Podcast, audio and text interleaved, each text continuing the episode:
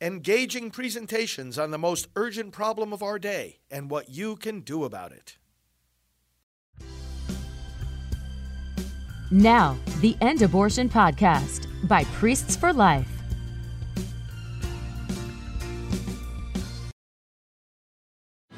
We are one movement, one people, one family, and one glorious nation under God. And together, we will make America powerful again. We will make America wealthy again. We will make America strong again. We will make America proud again. And we will make America great again. Yes, we will, friends, and welcome to Praying for America. Pro life leader Frank Pavone here, director of Priests for Life, for one of the largest pro life organizations in the nation and in the world, and we are intent on winning this election. We uh, want to talk to you tonight about the path to the back to the White House for President Trump. Not by any means an exhaustive analysis. In fact, in many of our episodes, we give you different bits and pieces of this story. But tonight, I want to mention to you three states and then one uh, thing about the primary and one thing about the general election. And uh, together with that, I want to play a clip for you uh, that I taped in the past from Mark Levin's book, The Democrat Party Hates America, that talks about the issue of slavery. You know how the folks on the left want to tarnish the history of America by saying, oh, yeah, you know, this is a nation born in slavery. Well, we're going to take aim at, at that and refute that and give you some talking points about that.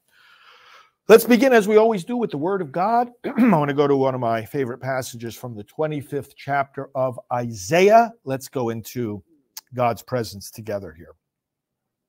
Isaiah 25, verse 6. On this mountain, the Lord of hosts will make a feast for all peoples of rich food, a feast of well aged wine, of rich food full of marrow of aged wine well refined. And he will swallow up on this mountain the veil that veils all nations, the web that is woven over all peoples. He will destroy death forever.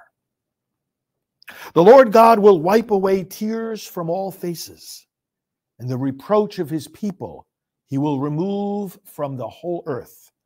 For the Lord has spoken. It will be said on that day, Behold, this is our God for whom we longed. We waited for him that he might save us. This is the Lord whom we awaited. Let us be glad and rejoice in his salvation. Let us pray. Father, we want to rejoice in the salvation you give us as individuals as families, as churches, as a nation, as the world that you have made. We want to rejoice in the salvation you give us, and therefore we want to embrace it freely and effectively in the way that you lay out for us. Help us, Lord God, today to remove every obstacle to our salvation and also, Lord, help us to remove the obstacles to saving our nation, the lies of the left. Help us to refute them, the apathy of those who are not ready to get up and vote, that we may transform them. And Lord God, give us the wisdom to know where we have to eh, where we have to allocate our our efforts where we have to direct our resources in this important, this crucially important election. Give wisdom to your people, Lord God. We turn to you with confidence through Christ our Lord. Amen. All right, in a moment, I'm going to give you three states that really are the path back to the White House. Now, obviously, all the states are important. We have the Electoral College. We've got to win 270 electoral votes. But some states decide earlier than others. Some states we know they're going to go one way, we know they're going to go the other way. That doesn't the fact that we know now which way they're going to go doesn't mean they're less important. It just means that the majority of the people in those states decided earlier which way they're going to go, and we got other states that are hanging in the balance. This is the case with every election, right? I'm going to tell you the three. I mean, I've been consulting a lot of people. I mean, it, it not you, you, you all. Many of you all can tell me uh, uh what these what these facts are as well, and what the best analyses are of political commentators. We're all talking with each other, trying to listen to folks who can uh, guide us in this area. But I'm going to share with you uh, my current uh, uh, analysis and thinking of what the uh, what these three key states are. But first, I want to give you an observation about the primaries and another observation about the general. I was listening to uh, Charlie Kirk interview Rich Baris the other day. Good good insights on on all of this stuff. And i've also been um, reflecting on this with other people too who are in uh, uh, in the know in these political matters. Look i've been saying for a long time while i respect the primary process that this primary has been decided on the republican side for president trump. Biden is focusing all his attention and, and his administration and the Democrat Party focusing all their attention on trying to get President Trump out of this, uh, out of uh, off of this path to the White House that he's obviously on. So they're focusing all their attention on him. They don't have to really worry about Democrat uh, opponents to uh, Biden. He's certainly not going to step away willingly if he does, by the way, I agree with uh, various other commentators that it's not Michelle Obama that's going to be the swoop in at the last minute candidate on the Democrat side. Dan Bongino brings up an important point. She's a very, very private person. She doesn't like all the, the, the, the, stuff that her husband had to go through in the public limelight. You know, being president is not just a matter of service, it's a matter of battle. It's a matter of a, being under constant pressures and attacks. And it takes a toll on the family. And she saw that, well, first, about as firsthand as you can see it uh, for eight years. I really, I have never thought that she uh, uh, uh had any appetite for this. And certainly uh, uh, uh, people who have seen her close up and have worked in in in, in her circles like Dan has uh, say the same. It's more likely that the threat would be Gavin Newsom, but of course he's so far outside the mainstream of America.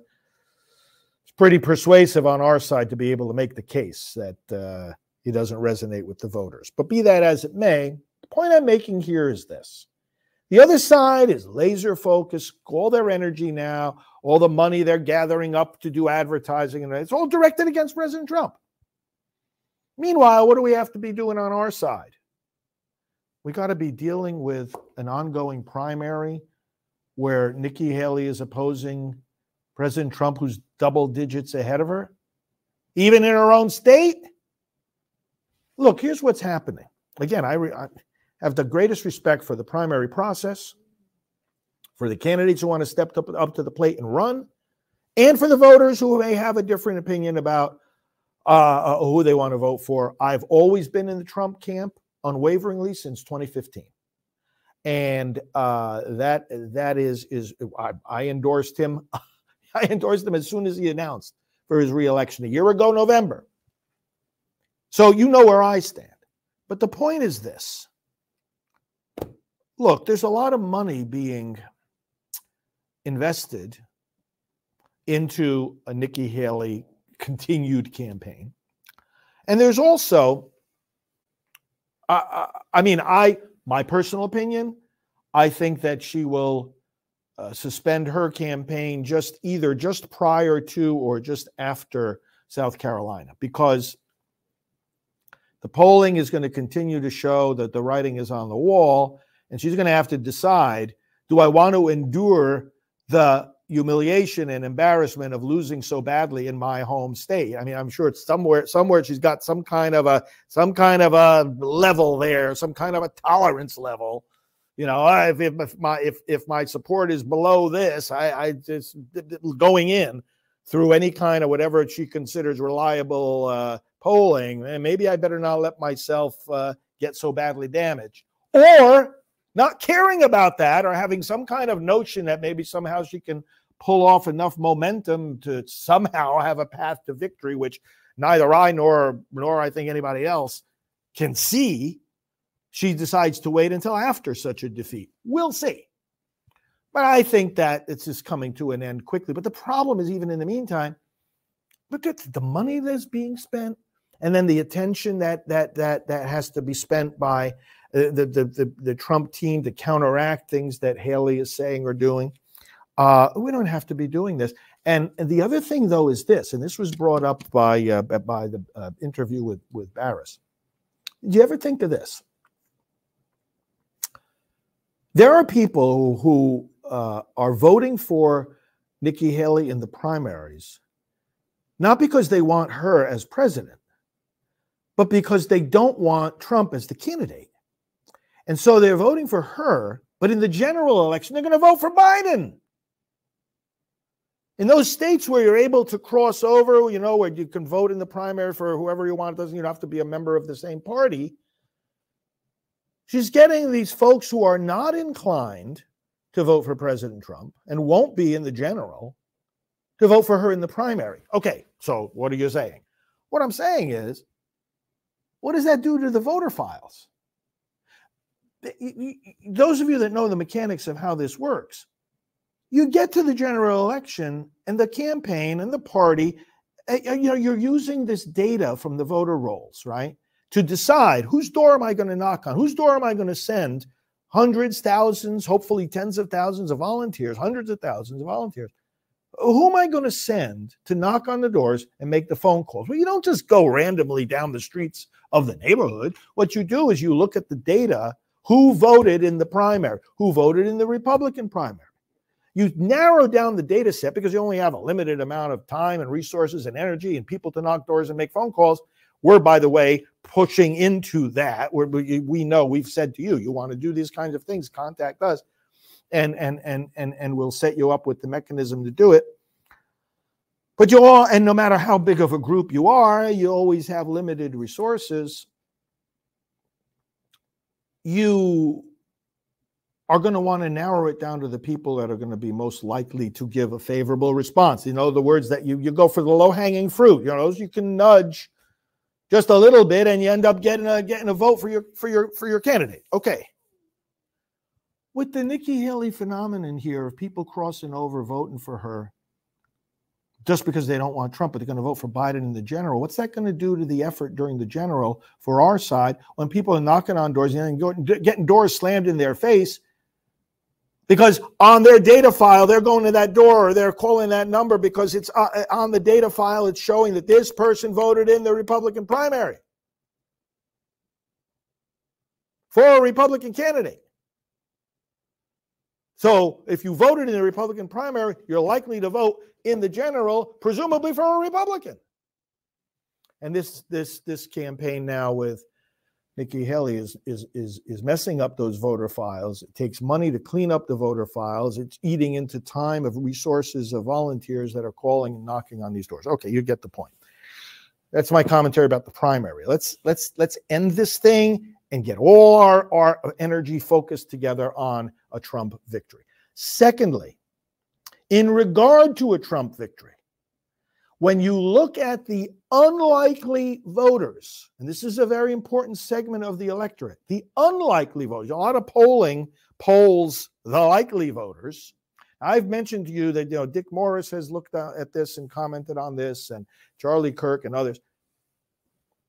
You see, a, there's a that there is a a favor favor among that group for Trump. We think about the the uh, 2016 election; he won that because so many people who hadn't voted in a long time were inspired by this non politician to get out and vote, and they did. And this was his victory. Uh, then again, in 2020, more people voted for him than had ever voted for an incumbent president before. So the point is that the unlikely voters do favor Trump. However, that doesn't mean they're just going to get out and vote on their own.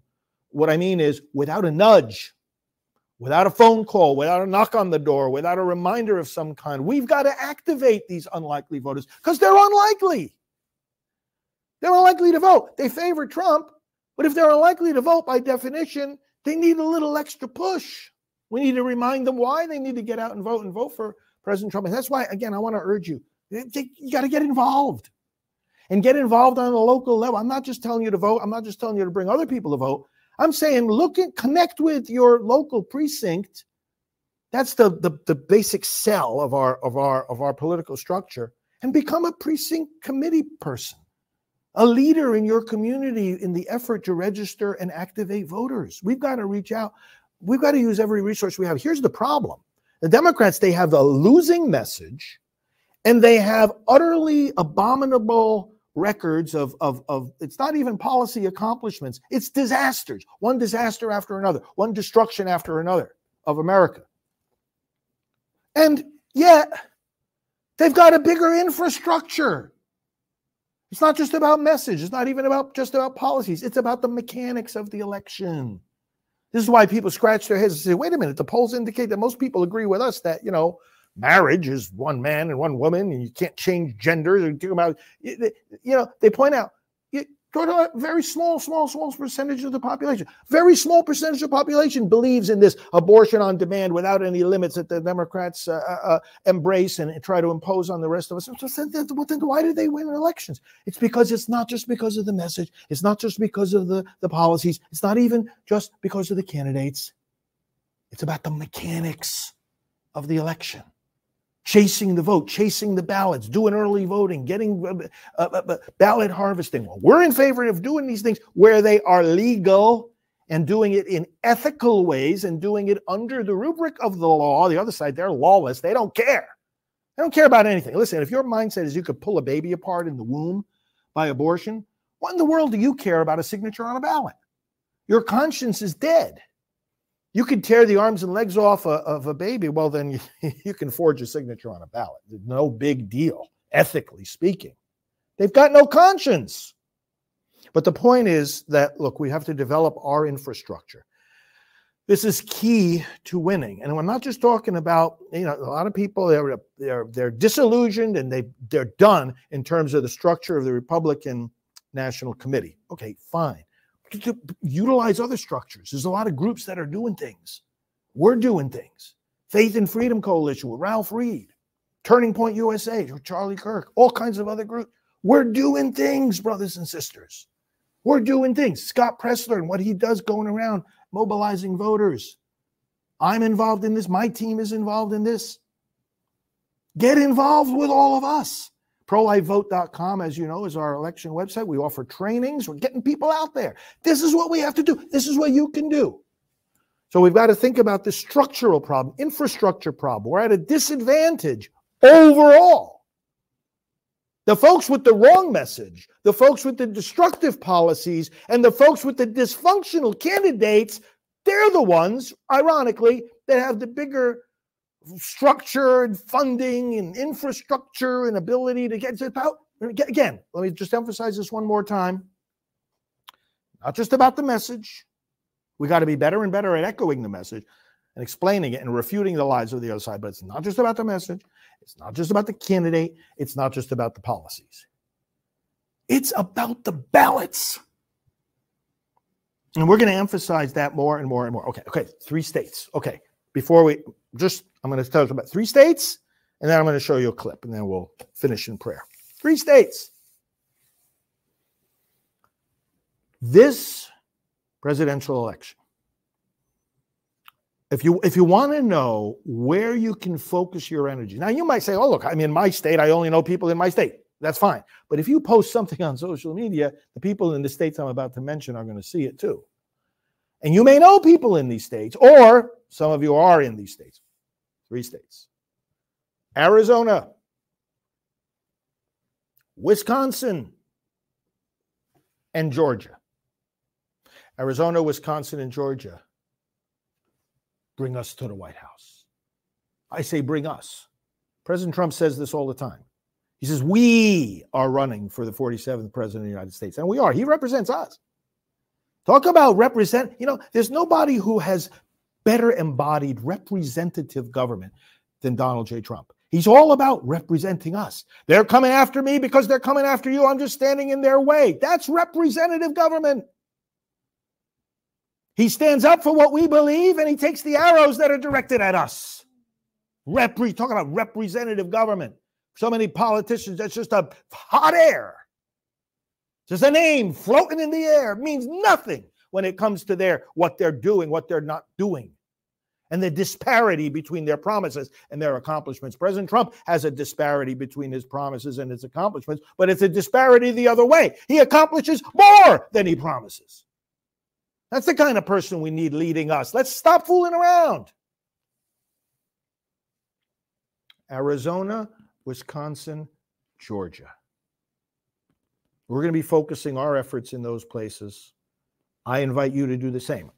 Listen, I said it already at the beginning. You need 270 electoral votes to win the White House. Obviously, every one of the 270 is essential. It's just that some states have decided earlier than other states. When we talk about a state being blue, state being red, it means they've the majority they've, they've decided as a state. Doesn't mean it can't change again one way or the other. Doesn't mean it's not important. No, it's essential. It's essential, being they've already decided, we can focus our efforts on those states that are still wavering, they're still on the fence. When I say on the fence, as far as where the majority are going to go. Arizona, Wisconsin, and Georgia, we're going to be, be beating this drum and saying to you, as we're saying to our own team, any extra effort, attention, or activity you can do in those three, three states to get voters right now registered educated, mobilized. And as we said the other night, one of the greatest ways, simplest ways, common sense ways to get people to vote in the general is to get them to vote now in the primaries. Even though what I, despite what I already said, that hey, I think this this primary's got to be over in the sense of hey, let's rally around President Trump. Even if Nikki Haley drops out of the race, it's just still you vote. You vote in the primaries. Let's show the overwhelming support that President Trump has.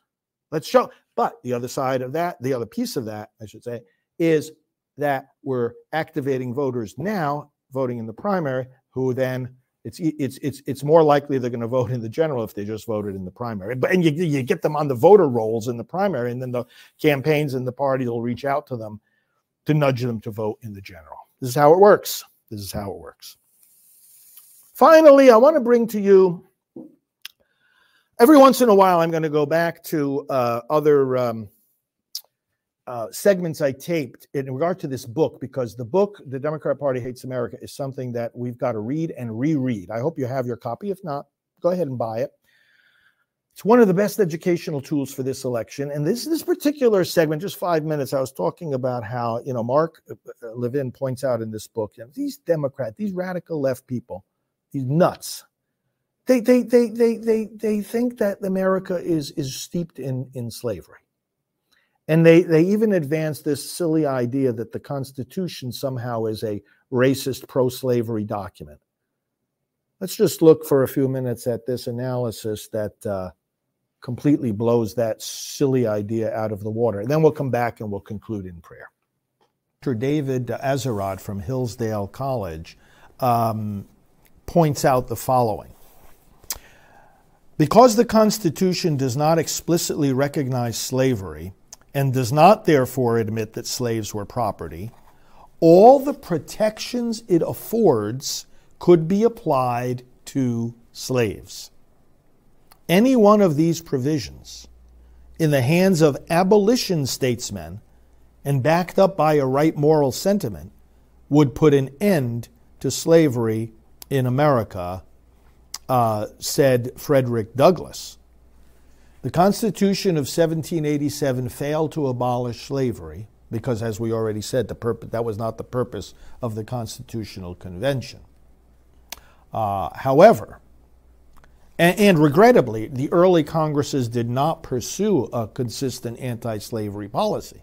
However, this is not an indictment of the Constitution itself. Again, Frederick Douglass saying a chart is one thing, the course of a vessel is another. The Constitution may be right, the government at any given time may be wrong. We're dealing in our day with the same issue in regard to abortion. The Constitution, as the Supreme Court recently made clear, does not mention abortion or the status of the unborn child. However, it contains the seed of the extinction of any kind of violence or holding unequal uh, a, a, a, precious human being in the first nine months of their lives. And, and that, that was the purpose of this recent Supreme Court decision on abortion, precisely to let the people work the issue out through the mechanisms, again, that the Constitution itself provides. I want to read uh, here, because Mark quotes it at length too, a uh, speech from Frederick Douglass, again, that kind of summarizes everything that we've been saying here. So, because some were, were, were, were, were charging at that time um, the framers of the Constitution for uh, supporting slavery, uh, but Douglass defended the Constitution in the following words Precisely what I have, what I have denounced. In fact, guaranteed and sanctioned by the Constitution of the United States, that the right to hold and hunt slaves is part of that Constitution. This is what others are charging him with, right? Um, that that that that uh, that they would be sanctioning this.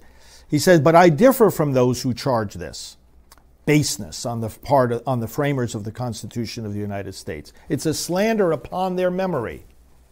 At least so I believe. Fellow citizens, there is no matter in respect to which the people of the North have allowed themselves to be so ruinously imposed upon as that of the pro slavery character of the Constitution. In that instrument, I hold, there is neither warrant, nor license, nor sanction of the hateful thing but interpreted as it ought to be interpreted, the Constitution is a glorious liberty document. Read its preamble, consider its purposes.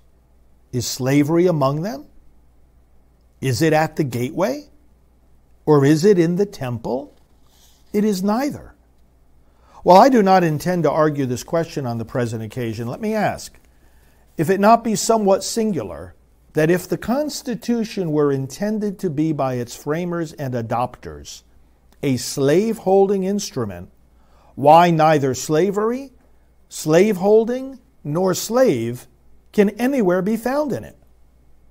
What would be thought of an instrument drawn up, legally drawn up, for the purpose of entitling the city of Rochester to a tract of land in which no mention of land was made? Now take the Constitution according to its plain reading and I defy the presentation of a single pro slavery clause in it. On the other hand, it will be found to contain principles and purposes entirely hostile to the existence of slavery. Let's pause there and turn back to prayer because, uh, again, Make sure you've got your copy of The Democrat Party Hates America. We're going to continue studying this book. But as you can see, I mean, it gives us so, so much insight, history, perspective, talking points, counter arguments to the crap that the left tries to impose upon America today, whether in our schools or in our public debates or even in our churches. Yeah, you know, and that's the the simpler way to say it, the more direct way to say it, the Constitution is not pro slavery. And anybody who tries to tell you that, that's a load of crap. Brothers and sisters, let's be strong here. Let's be practical. Let's go forward with all the tools God gives us to win back this nation. Let's turn to Him in prayer. Father, we thank you for the uh, Constitution. We thank you, Lord, for the colleagues that we have across this land who know how to analyze politics and trends. We thank you for the concrete guidance, what states to focus on, what trends we need to pay attention to, how we need to secure the ballots. Lord, give us the right messaging, give us the right candidates, give us the right policies. But Lord God, give us the mechanics. Give us the mechanics of how to collect the ballots Help your fellow, help your people, help our fellow citizens to understand. It's not only a matter of converting and educating minds and hearts, it's a matter of collecting ballots. Lord God, you are the God who has created everything. You tell us to be wise as serpents. You tell us to know how to use the things of this world in service to you. You know, you tell us how to know and interpret the signs of the times. You tell your disciples that they have to be ready to build that tower and have all the materials they need to build it, lest their boast of building it lead them to seem foolish. You tell your followers that if they're going to advance against a, an army, they need to be able to count the troops on both sides to see if they have a chance of victory. Lord, you tell your people to be practical. You don't just tell your people to be idealistic. Lord, you don't just tell your people what the, the end goal is. You tell them to be smart about how to get there. The gospel is permeated with the call to practical wisdom, not just theoretical wisdom, not just the right beliefs, but the right strategies. Give this to your people again, Lord God. Infuse us with wisdom. We have a limited time every day. More time goes by. And it goes by. When it goes by, it's lost forever. Help us to use the, the time wisely. Help us to seize the day. Again, your gospel is filled with admonitions about working while it is still day the night comes, the Lord Jesus said. The night comes when no one can work. Election day comes, after which the matter the matter is decided. Bless us, Lord, with practical wisdom. And now we join together all our prayers and praises and we offer the Lord's Prayer. Our Father, who art in heaven, hallowed be thy name. Thy kingdom come, thy will be done on earth as it is in heaven. Give us this day our daily bread and forgive us our trespasses, as we forgive those who trespass against us.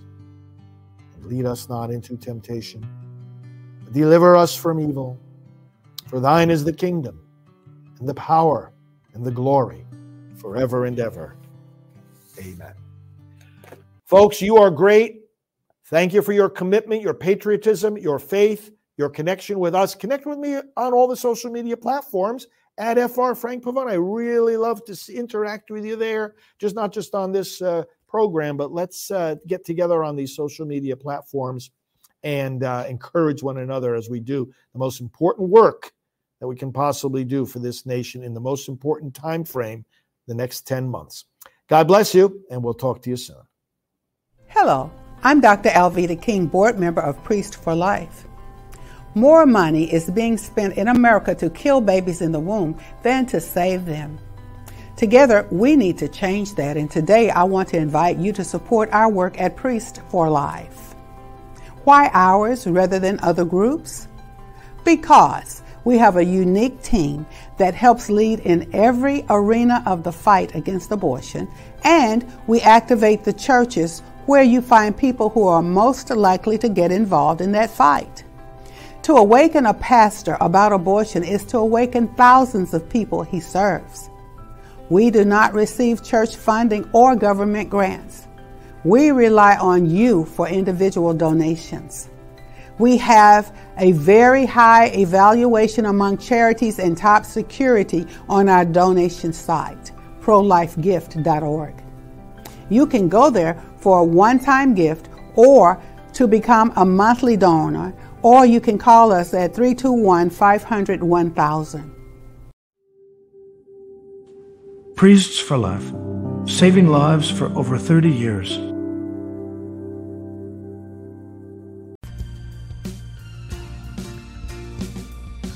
This has been the End Abortion Podcast. To learn more, to help end abortion, and to connect with us on social media, visit endabortion.net.